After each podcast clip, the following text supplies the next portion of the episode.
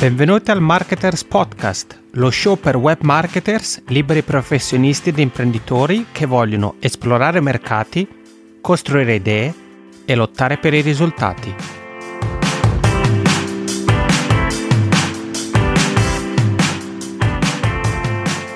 Benvenuti alla terza puntata del Marketers Podcast. Come sempre sono Iani Lunga e nelle puntate precedenti ci siamo occupati su quello che sono le communities online, i movimenti e quest'oggi spostiamo leggermente il focus e ci occupiamo di più della dimensione individuale. In questa puntata è qui con noi Dario Vignali e con Dario andremo a parlare di quella che è la storia del suo blog dariovignali.net e il percorso che ha fatto e Dario ha anche dei consigli e strategie per te il percorso che ha fatto per passare da blogger ad imprenditore. Sei pronto?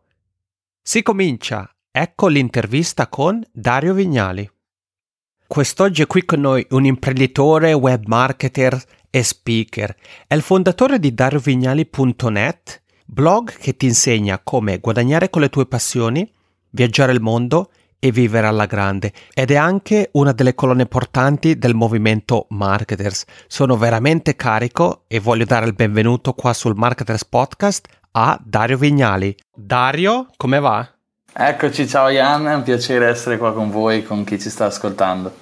Dario, allora, Marketers Podcast è, è, è una novità no, nell'ecosistema Marketers e la, la prima domanda che, devo, che secondo me devo porti quando si tratta di quello che è marketers è di fare un passo indietro e di dirci un po' quello che è la storia che sta dietro a quello che inizialmente era dariovignali.net.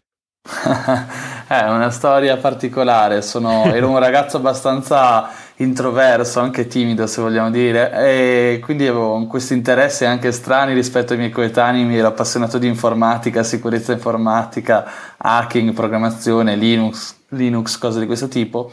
E ci fu un giorno nel lontano 2006, mi pare, o 2005, comunque all'età di 13 anni, in cui decisi di andare a creare un, un, blog che parlasse di questi argomenti. E fu una mm. trasformazione abbastanza interessante perché passai dall'essere un ragazzo introverso ad essere quasi un divulgatore informatico, se vogliamo porla così, con un pubblico, persone che lo seguivano, interessate a leggere quello che avevo da dire e quindi questo ebbe un grande impatto sia poi sulla mia vita professionale per quel che è stato, ma anche su quello che è stato il mio piano di sviluppo personale ed è stato anche qualcosa di inaspettato, no? Quindi al web mm-hmm. devo tanto.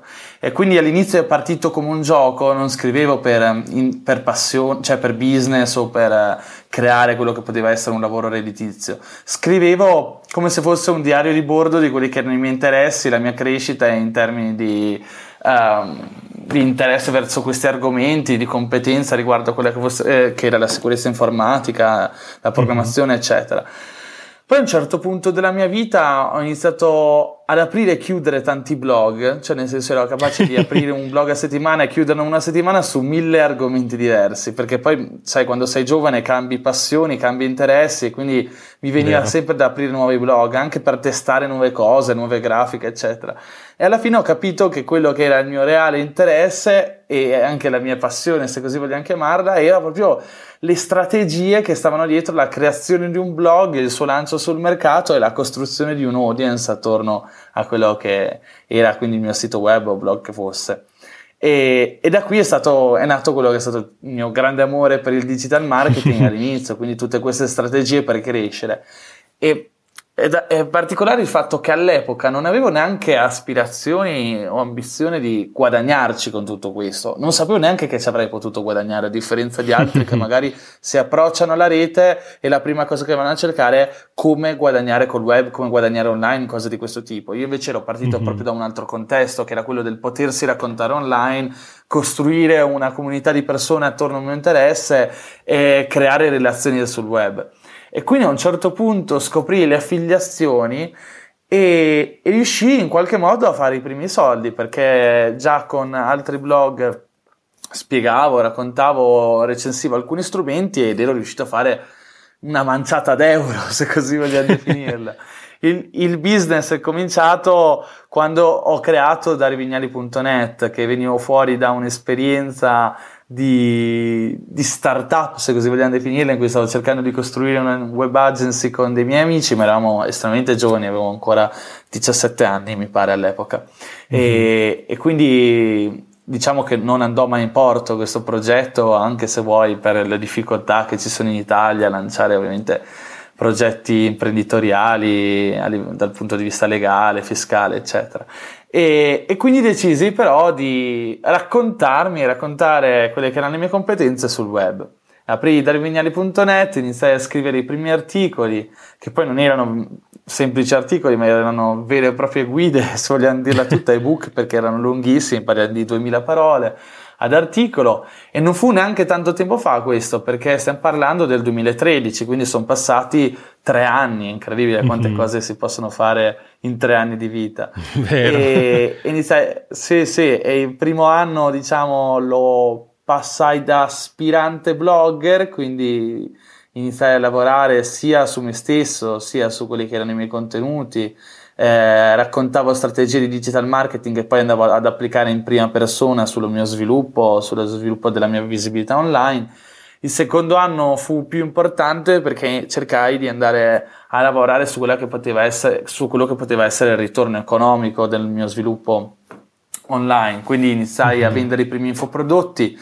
Eh, andavo praticamente, il mio workflow era andare a vedere quelli che erano gli articoli più letti o comunque più ricercati, che, da cui mi arrivava il traffico organico dei motori di ricerca, e costruivo degli infoprodotti sulla base di quelli che erano gli articoli che avevano il maggior flusso di traffico, perché in qualche modo mi assicuravo qualche vendita. L'altro, l'altro modello di business era quello delle affiliazioni, quindi se magari in qualche articolo andavo a raccontare come fare o come attuare una, una determinata strategia, poi spiegavo anche quali potevano essere gli strumenti, i tools, i software che potevano essere utilizzati e impiegati nell'attuare queste strategie. E ovviamente se qualcuno andava ad acquistare alcuni di questi software io guadagniamo una percentuale. Questo è stato mm-hmm. l'inizio. Poi c'è stato un momento in cui mi sono dedicato mh, a, a scalare questi risultati, quindi riuscire a lavorare eh, più in grande, a ottenere risultati più grandi, quindi andando a scrivere più articoli, più contenuti, andando a implementare quella che era la newsletter, eccetera, fino a che non sono arrivato a un certo punto della mia crescita in cui ho detto alt, forse invece che crescere ancora di più, devo iniziare a ottimizzare quel che faccio e quindi mm-hmm. da lì mhm. mi sono interessato di più a quelli che potevano essere tutti gli aspetti del funnel, strategici, strategici o non, che potevano lavorare sia, sia su strategie, sia invece su uno sviluppo di una comunicazione più efficace, più umana con i lettori e quindi anche andare a costruire un tipo di marketing esperienziale che, potesse essere basa- che si potesse basare sulla persona e non per forza dovesse essere uguale per tutti, perché molto spesso, ahimè, quando uno si iscrive a una newsletter, a un funnel, poi i contenuti sono, almeno qua in Italia, sono molto spesso una sequenza di mail uguale per tutte, che mm. spesso stanca e non è neanche così interessante. E poi c'è stata, come dicevamo, la crescita di Marketers, che è nato come gruppo Facebook, del mio blog per riunire quelli che erano tutti i miei lettori, no? Dove per me era molto affascinante il fatto che dietro al pannello di Google Analytics ci potessero essere persone vere, cioè che tu leggevi 2000 visite al giorno, dicevi, caspita Jan, ma lo sai quante sono 2000 persone se le metti in una piazza? Sono tantissime. Infatti. Allora ho sempre avuto il pallino, l'idea di dire chissà chi c'è dietro a questo pubblico. Quindi ho creato il gruppo Facebook, è cresciuto fin da subito, oggi siamo quasi a 9000 membri e, e a un certo punto della mia vita incontrai Luca e Andrea.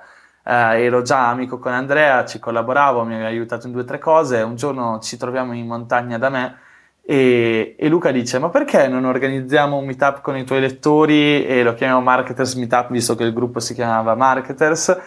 E abbiamo deciso di organizzare questa festa perché alla fine non è stato nient'altro che un incontro, un aperitivo informale, mm-hmm. senza speaker, senza palchi in maniera che tutti fossi, si sentissero una grande famiglia, era questo il, gran, il grande obiettivo, se vogliamo, se vogliamo vederla così. E alla fine è stata una grande serata. La gente è andata via strisciando, ci siamo divertiti anche fin troppo. E da lì è nato tutto quanto, quindi è nata la volontà di dare voce quindi a un insieme di persone che fanno della ricerca del business uh, legato alle proprie passioni l'obiettivo della propria vita, quindi la, poss- la capacità di, di coniugare il dovere al piacere, no? di costruire qualcosa che apporti cambiamento sia nelle loro vite sia nelle vite di coloro che, se, che li seguono e sia anche la volontà di andare a costruire qualcosa che ogni giorno gli permetta a queste persone di alzarsi dal letto e dire ok oggi lavoro alle mie idee non alle idee di qualcun altro e per mm. noi i marketer sono, sono questo imprenditori del web quindi imprenditori digitali appassionati eh, relativamente a qualcosa, un argomento che ovviamente gli faccia battere il cuore, tra virgolette. E quindi da lì è nata l'idea di costruire il gruppo, gli eventi, i meetup. L'ultimo l'abbiamo fatto in Sardegna, è stato straordinario. Abbiamo fatto due giorni tutti insieme, eh, uno di evento, l'altro invece una gita in barca in cui c'è stato un mastermind, cene e quindi c'è stata veramente tanta sinergia e, e, poi ovviamente la crescita di quello che è il portale, quindi dei contenuti e anche la costruzione di un format di corsi che non partissero solamente da me in prima persona, ma che prendessero dentro altri esperti o persone competenti del nostro mercato, perché Marketers alla fine vuole dar voce a quelle che sono le persone che vivono in questo mercato, che hanno determinate competenze. Magari c'è un, una persona che lavora in un altro ambito, magari ha un blog di travel, ma può essere un grandioso esperto di AdWords, no? E quindi mm-hmm. la volontà è quella di costruire dei corsi insieme sulla base di quelle che sono le competenze delle persone e proporle al pubblico. E da qui nasce Marketers Academy. E, e, ovviamente la via è ancora lunga e abbiamo tanti progetti per la testa a cui stiamo lavorando, tra cui anche il podcast che è appena nato.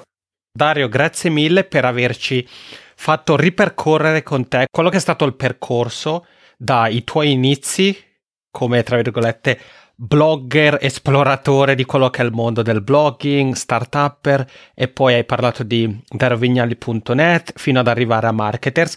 E quando hai parlato di dariovignali.net c'è una cosa in particolare che hai detto che secondo me è molto molto affascinante e ci sta di parlarne perché sicuramente è utile per tutti quelli che ci stanno ascoltando, specialmente per quelli che magari sono alle prime armi quando si tratta di costruire una piattaforma online. Perché tu, Dario, hai detto che con dariovignali.net hai avuto un periodo di crescita e hai fatto cose differenti nel primo anno e ti sei concentrato su alcune cose, nel secondo anno su altre cose e nel terzo anno su cose differenti.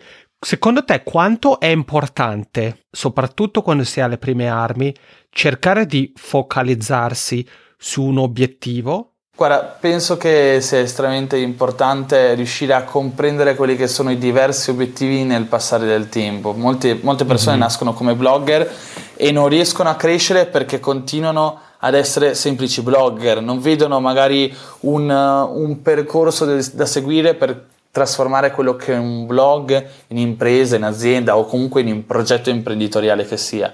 A un certo punto della, della mia carriera avevo fatto crescere da rivignali.net abbastanza, avevo, ero riuscito a ricoprire alcune delle prime posizioni per le keyword più importanti del mio settore, avevo mm-hmm. un mhm. bel po' di traffico perché comunque si girava verso i 60.000 visitatori unici giornalieri e ho detto alt, ho raccolto decine di migliaia di persone all'interno della mia newsletter adesso devo concentrarmi per far sì che l'esperienza di queste persone possa essere migliorata rispetto mm-hmm. a quella mhm. che poteva essere prima, perché precedentemente avevo un funnel che era uguale per tutti, uno si iscriveva, riceveva una sequenza di mail e basta. Invece mi sono fermato e ho iniziato a costruire piano piano un percorso per far sì che le persone che si iscrivono alla mia newsletter possano avere un tipo di formazione personalizzata su quella che è la propria, la propria persona, i propri interessi e quelle che sono anche le proprie necessità.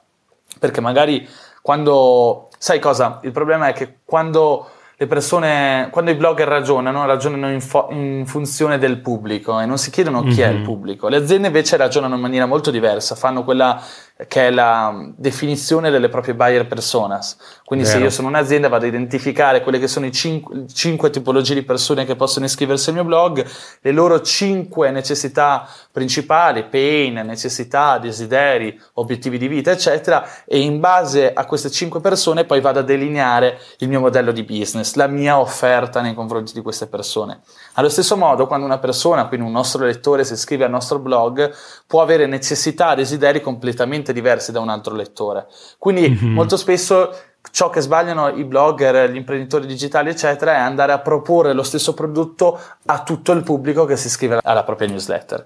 Quello che invece bisognerebbe andare a fare è riuscire a costruire dei funnel diversificati, in base ovviamente all'assegnazione di tag, quelli che sono mm-hmm. dei survey, quindi sondaggi, eccetera, dei funnel diversificati per ognuna delle diverse tipologie di persone che si rivolgono a noi o a quello che è il nostro business online o quello che è il nostro blog. Quindi, ad esempio, quando una persona si iscrive al mio blog, riceve la mia soap opera sequence, che è una sequenza di email automatica che racconta la mia storia, che vuole far sì che la persona si avvicini al mio personaggio o comunque a quella che è il mio eh, che si vada a creare un rapporto umano con il mio lettore, si prende il nome dalla soap opera sequence americane, quindi dalle serie ah. tv, proprio perché ha l'obiettivo di aprire un loop di storytelling all'interno dell'email che non si chiude con la fine dell'email ma si chiude nell'email successiva, quindi magari inizio con raccontarti una storia, ti lascio nel momento di suspense e ti dico che la storia si, si, chiuderà nell'email successiva. E così in ogni mail per 5 mail. E questo serve per far sì che le persone si sentano in maniera in qualche modo più legate a noi, a quella che è la nostra storia, il nostro personaggio e far sì anche che si sentano, che sentano il desiderio di leggere tutte queste email fino ad arrivare alla fine.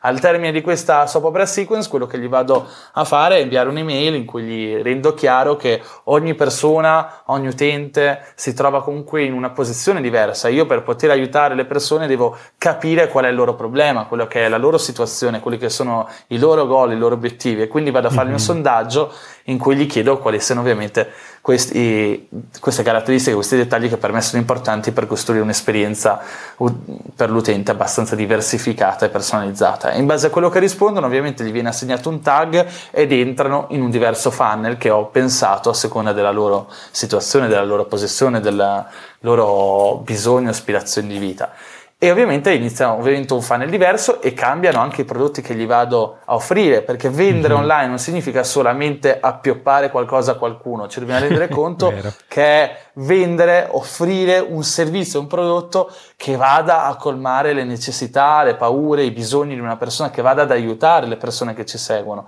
E quando si crea questa sinergia dove io guadagno, però anche la persona trae beneficio da quelli che sono i miei prodotti, ovviamente si va a costruire il vero valore che può essere definito il fare business online. Hai completamente ragione Dario e grazie per aver toccato un paio di punti veramente fondamentali secondo me perché hai parlato del fatto che spesso e volentieri come bloggers, come creatori di contenuti, come podcasters ad esempio, tendiamo a pensare al gruppo di lettori, all'audience in termini generali. Sì, è come, è come unico obiettivo anche. Esatto, e quindi mettiamo un po' tutti nello stesso, nello stesso posto, ma come hai detto bene te, ogni persona è diversa, ogni persona ha obiettivi diversi, per cui se vogliamo incrementare il numero di iscritti, il numero di click delle mail che inviamo, il numero delle vendite, dobbiamo concentrarci sul personalizzare il più possibile l'esperienza sul nostro blog, sulla nostra piattaforma online e ovviamente nella nostra newsletter. E Ascoltando le tue parole, Dario, so che ci sono un paio di libri. Questa è una domanda retorica. So che ci sono un paio di libri che possono aiutare gli ascoltatori a capire meglio quello di cui stiamo parlando e anche ad imparare alcune strategie che possono implementare. Allora, uno so che è Ask di Ryan Levesque e l'altro hai parlato della soap opera sequence e il libro è Dotcom Secrets di Russell Branson può aiutare su questo frangente. Esatto, e come in ogni puntata troverai il link de- dei libri di cui Dario e io abbiamo parlato, dariovignali.net e tutto quanto nella pagina delle note alla puntata. E Dario, hai, allora, hai parlato di alcune cose che se vuoi sono state fondamentali nel tuo passaggio da blogger ad imprenditore. Ci sono altre cose che, che, vuoi condividere con gli ascoltatori e ascoltatrici? Magari c'è qualcuno che è in una situazione simile dove è a un livello dove si sta iniziando a chiedere sarebbe meglio fare, tra virgolette, quel salto. Certo, secondo me il, la cosa importante è ragionare per KPI, no? Io mm-hmm. magari un anno mi dedico alla costruzione di un audience, l'anno dopo mi dedico a quella che è la conversion optimization, oppure ci sono i periodi in cui magari mi dedico maggiormente a quello che può essere il, la release, la, la creazione, il rilascio di nuovi contenuti mediatici e ogni volta cerco di focalizzarmi su un unico obiettivo. Molto spesso invece il blogger di turno va a lavorare solamente su quella che è la costruzione dei propri contenuti e pensa che fare blogging sia un flusso di lavoro costante, delineato e tutto uguale nel tempo. Ma in realtà quando mm-hmm. si vuole mhm. trasformare un semplice blog in quello che è un business, bisogna lavorare su tantissimi aspetti. Oggigiorno non si può andare a scrivere solamente degli articoli, ovviamente il mercato è vasto, ogni persona, ogni utente che si relaziona con noi ha diverse preferenze di contenuto, diverse necessità e quindi ovviamente siamo noi che dobbiamo imparare a dialogare sotto diversi aspetti e anche andare a rivedere quelle che sono le diverse KPI del nostro business. Quindi per dirti, quest'anno uh, è stato l'anno in cui ho detto mi devo obbligare a fare video perché non mi sentivo magari mh, a mio agio davanti alla telecamera, come può capitare a tutti, a tante persone, non è facile magari mettersi una videocamera davanti e iniziare a parlare.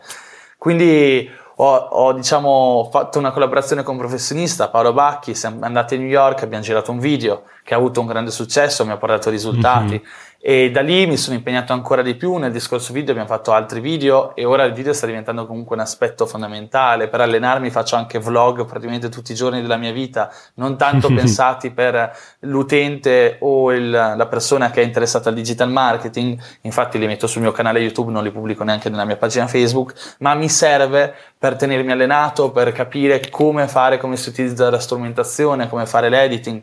Quindi praticamente ogni mese della mia vita oppure un periodo di mesi li dedico a diversi obiettivi, a diversi scopi, a diverse KPI, no? Perfetto, no, grazie Dario. Stai toccando dei punti che secondo me sono veramente fondamentali perché come hai detto il, tu pu- puoi avere un obiettivo, ma sai che ci sono dei mini obiettivi che devi raggiungere, no? Prima di raggiungere quello scopo. Quindi hai detto in alcuni certo. mesi puoi concentrarti su quello che è la creazione dei contenuti, su altri mesi puoi eh, concentrarti su quello che sono le conversioni, poi adesso hai parlato del fatto che usi video come strumento e so che adesso sei anche uno speaker, no? Quindi suppongo che usare video comunque ti aiuta anche tra virgolette, a, ad allenarti, no? Per poi quando sei uh, a conferenze ed eventi del genere.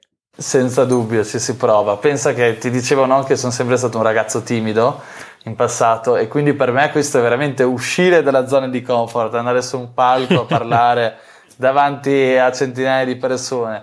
Però penso che faccia parte del proprio percorso. Io sono una mhm. persona che quando ha un problema cerca di buttarsi a capofitto finché non lo risolve. Quando ero piccolo ero estremamente timido e mi sono buttato nel mondo della notte, ho iniziato ad affittare locali, organizzare eventi, fare il DJ, cose di questo tipo, semplicemente anche per risolvere questa questione.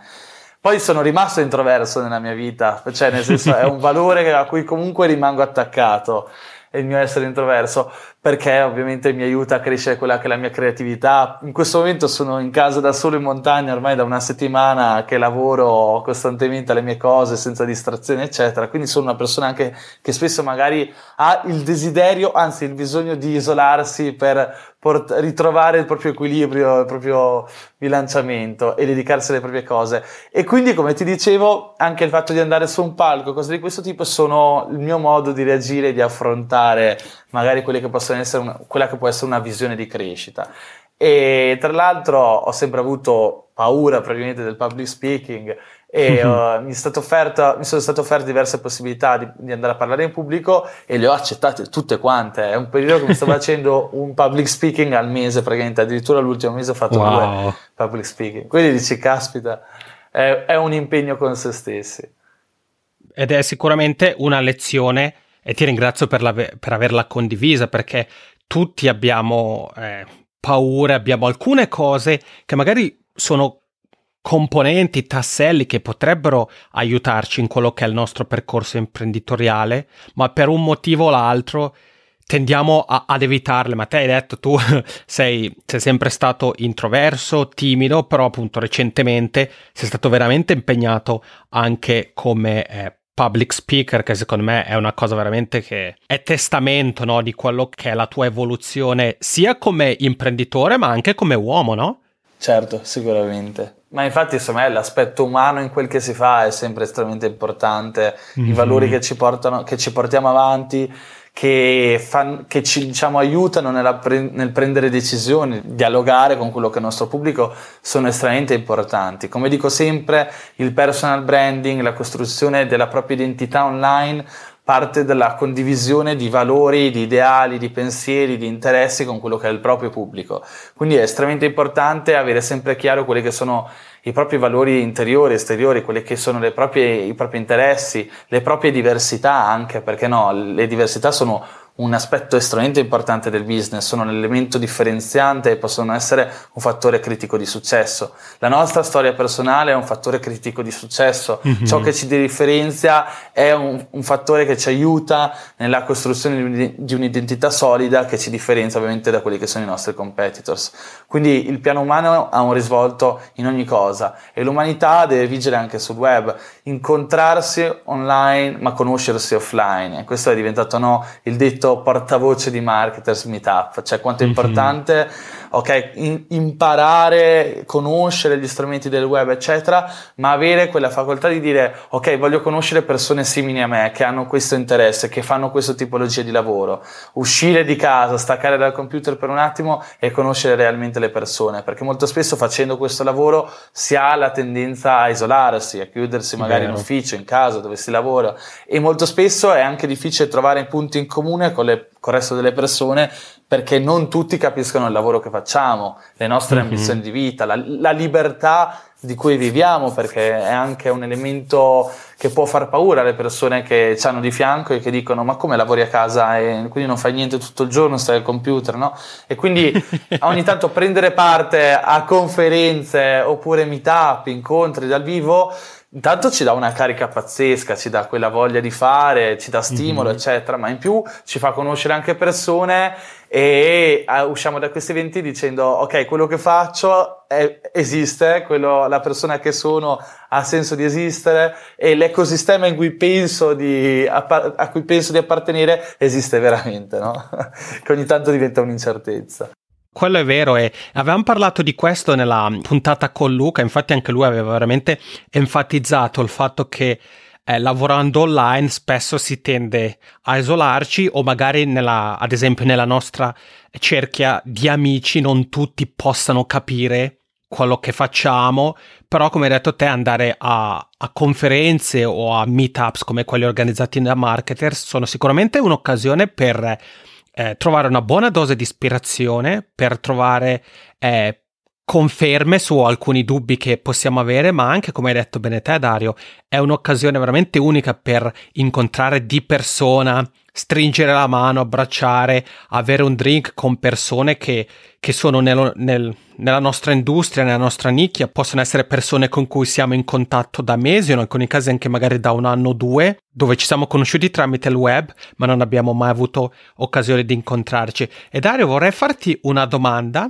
Se prendessi il tuo percorso nel mondo online con dariovignali.net e poi marketers se tu fossi in una posizione in cui hai il dominio dariovignali.net, hai quello che è lo scheletro del tuo sito e oggi è il giorno in cui lanci il sito. Cos'è che faresti? Su cosa ti concentreresti? È una domanda che sicuramente può aiutare qualcuno che magari sta percorrendo i primi passi nel suo percorso nel mondo del web marketing. Ok, certo. Guarda, fi- fondamentalmente farei circa tutto allo stesso modo, cambierei però mm-hmm. appro- il tipo di approccio, perché ormai i tempi sono cambiati, è inutile dire che partire oggi era uguale a partire un tempo. Quando io sono Vero. partito eh, nel, nel, mercato italiano dell'epoca non c'era nessun player che si rivolgesse al, agli utenti e gli parlasse di digital marketing come invece ne esistono tanti oggi.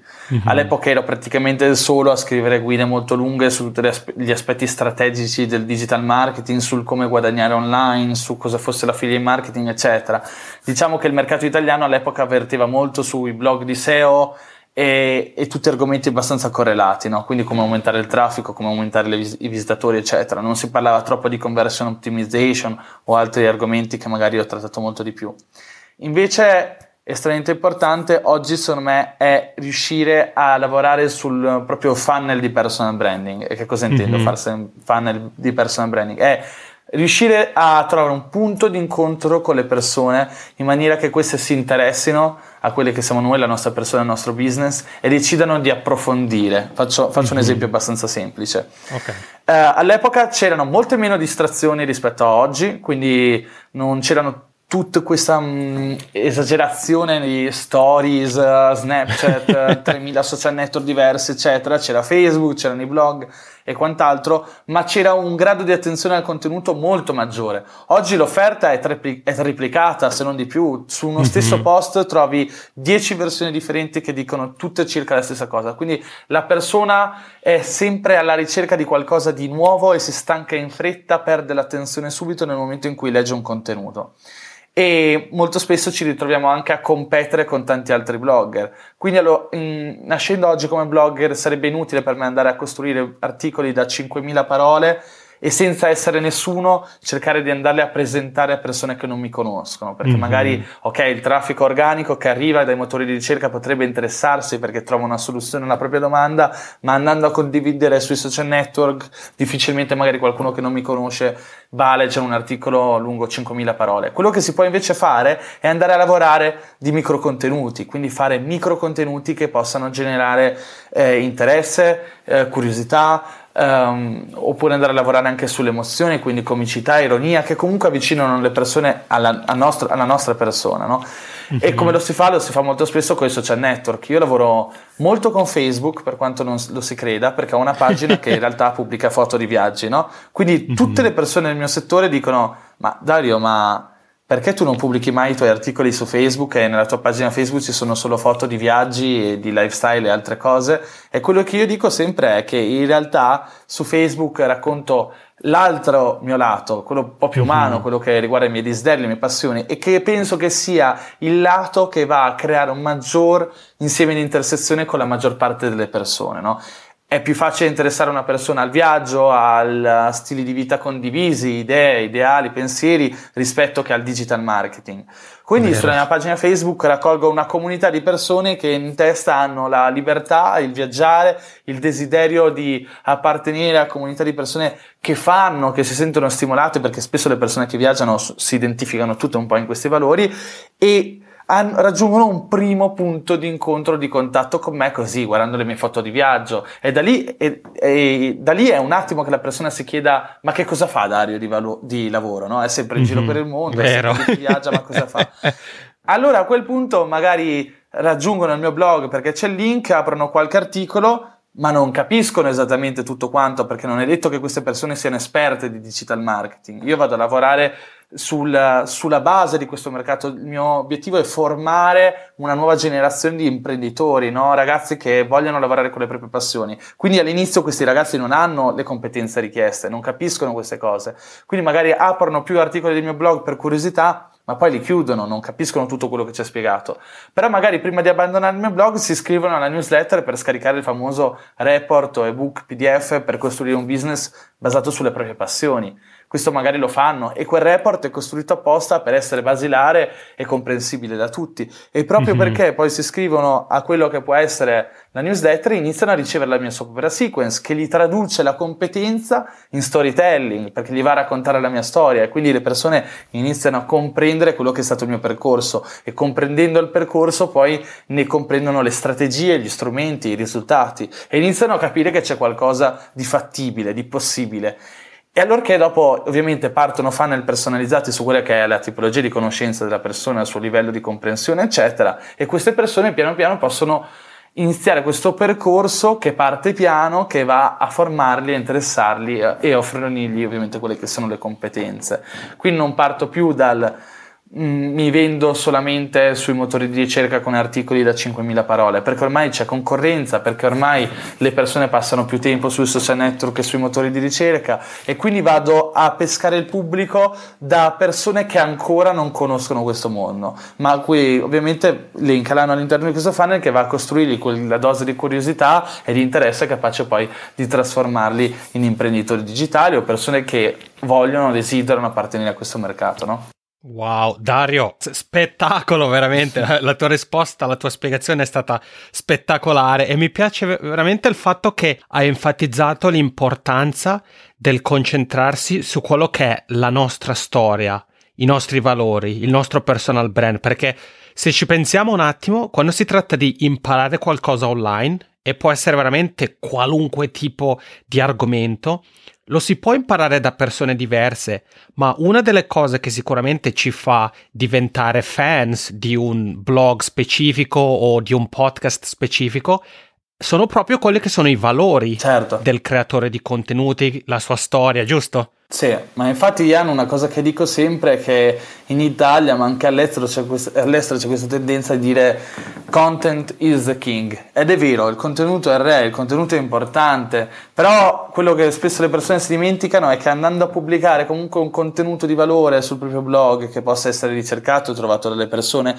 non è detto che stiamo andando ad attuare una strategia che porti vantaggio al nostro personal branding, mm-hmm. non è detto che aiutando una persona in un'era di, nell'era in cui viviamo distratta e senza attenzione, poi le persone ci ovviamente ripaghino di quello che è stato il nostro impegno nella costruzione di un contenuto, perché una persona può arrivare dai motori di ricerca, cercare come costruire un blog, trovare il mio articolo e poi magari andare a costruire il proprio blog, chiudere il mio articolo con aria soddisfatta, ma poi mai più rivolgersi a quello che è il mio personal branding oppure lasciando il mio blog senza avere ben in chiaro con chi aveva a che fare, chi era la persona dietro a questo blog, senza nemmeno ricordarsi il mio nome e cognome, mm-hmm. no? Quindi anche andare a fare contenuti buoni, di valore, eccetera, se poi non riescono a trasferire il valore dal contenuto a quello che è la nostra persona, il nostro branding, eccetera, ovviamente c'è qualcosa che poi è sbagliato all'interno della nostra strategia e che fa sì che ovviamente non riusciamo a, a trovare quel guadagno in visibilità in personal branding che è necessario per costruire un business online basato sulla propria persona o anche su un brand diverso se vogliamo, no? Dario, questa è stata veramente un'intervista molto interessante. Come prima cosa voglio ringraziarti per il tempo e per quello che fai sia con darovignali.net che con Marketers. Certo, Jan, per me è un piacere seguire la community ed è un piacere seguire il mio blog e penso che continuerò a farlo. Perfetto. E la domanda finale che ho è: c'è un. Cioè, hai già dispensato pillole di, di saggezza a destra e a manca, ma c'è magari ancora qualcosa che vorresti condividere con gli ascoltatori o c'è magari qualcosa che vorresti rienfatizzare o, o una dose di ispirazione aggiuntiva che vuoi, che vuoi condividere? Ma per chiudere direi che il marketing è esperienziale in tutti i sensi, è esperienziale per le persone che seguono il nostro marketing, quindi che magari ricevono la nostra newsletter, eccetera. Il marketing è esperienziale anche per noi che lo facciamo perché si basa sulle nostre esperienze e soprattutto perché il marketing non è uguale per tutti. Molto spesso leggiamo articoli, raccogliamo strategie, ma non è detto che queste stesse strategie che hanno funzionato per qualcun altro funzionino anche per noi. Le strategie dipendono ovviamente da mercato a mercato, da pubblico a pubblico, eccetera. Quindi insomma il valore di questa esperienzialità che riguarda il marketing sta nel testare, provare, fare, fare è estremamente importante, no? Vero. Molto spesso si studia, si legge, si dice ok, aprirò un blog prima o poi, lo farò, si continua a leggere contenuti, guide altrui, si cerca il momento di perfezione che poi non arriva mai, quando in realtà il miglior modo per fare è fare e basta, cioè partire, creare, provare, ritestare, eccetera. Un errore che fanno tanti miei lettori è magari avere la convinzione che per provare a fare qualcosa, per costruire qualcosa, eh, devono prima aver letto tutti i miei articoli, no? conoscere tutte queste cose. Non posso creare un blog se non so fare le landing page e non posso vendere se non so fare le landing page e non posso fare landing page se non, so ve- se non ho niente da vendere, quindi devo avere anche il prodotto. Quindi magari c'è questo ritardo, queste scuse, questa volontà di ritardare sempre la propria partenza,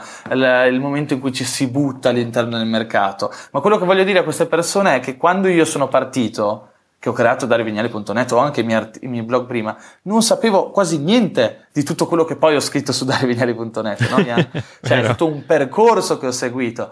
Quindi cioè, il, non è per guadagnare i primi soldi, li ho fatti senza neanche sapere cosa fosse un funnel. ho creato un infoprodotto, ho messo un pulsante di PayPal all'interno di un articolo e fine, ho fatto le mie prime centinaia di euro. Invece oggigiorno, siccome c'è troppa offerta di contenuti, troppi contenuti, troppe guide, troppe strategie, la gente magari ha paura di buttarsi, di provare, ci sono troppe cose che devo sapere per fare un blog. E no, fai il blog, scrivi e fermati, poi guarda come è andato, riscrivi, fermati. Inizia a costruire ovviamente dei contenuti che possano interessare al pubblico, poi penserai a cosa vendere, come vendere, come si fa. Per me lo studio è sempre stato una ricerca alle, alle, mie domande che derivavano dai miei problemi, no? Quindi mm-hmm. un bel mhm. giorno mi dicevo, ok, voglio vendere un prodotto ora, come faccio? Devo far pagare la gente. Cosa mi serve? Vado a cercare cosa serve, mi serve PayPal, inserisco un pulsante. Quindi il comprendere il digital marketing è un qualcosa che si fa in corso d'opera in base a quelle che sono le proprie necessità. E quindi niente, chiudiamo dicendo che il marketing è esperienziale.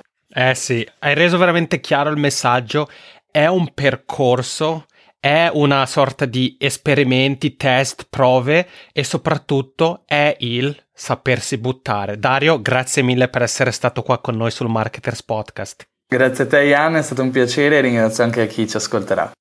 Eccoci qua, Dario, grazie mille ancora una volta per l'ispirazione, per i consigli, per le strategie e hai sentito ci sono alcuni steps fondamentali a cui devi pensare e assicurati che se hai già una community e stai trattando tutti allo stesso modo, assicurati di cambiare le cose di modo che l'esperienza che crei per il singolo sia unica. La pagina delle note della puntata per quest'oggi è marketers.media slash episodio 3 e se sei qua per la prima volta, benvenuto e ricordati che alla pagina marketers.media slash ascolta puoi ascoltare tutte le puntate precedenti del Marketers Podcast e puoi anche iscriverti al podcast su iTunes così da non perderti neanche una puntata.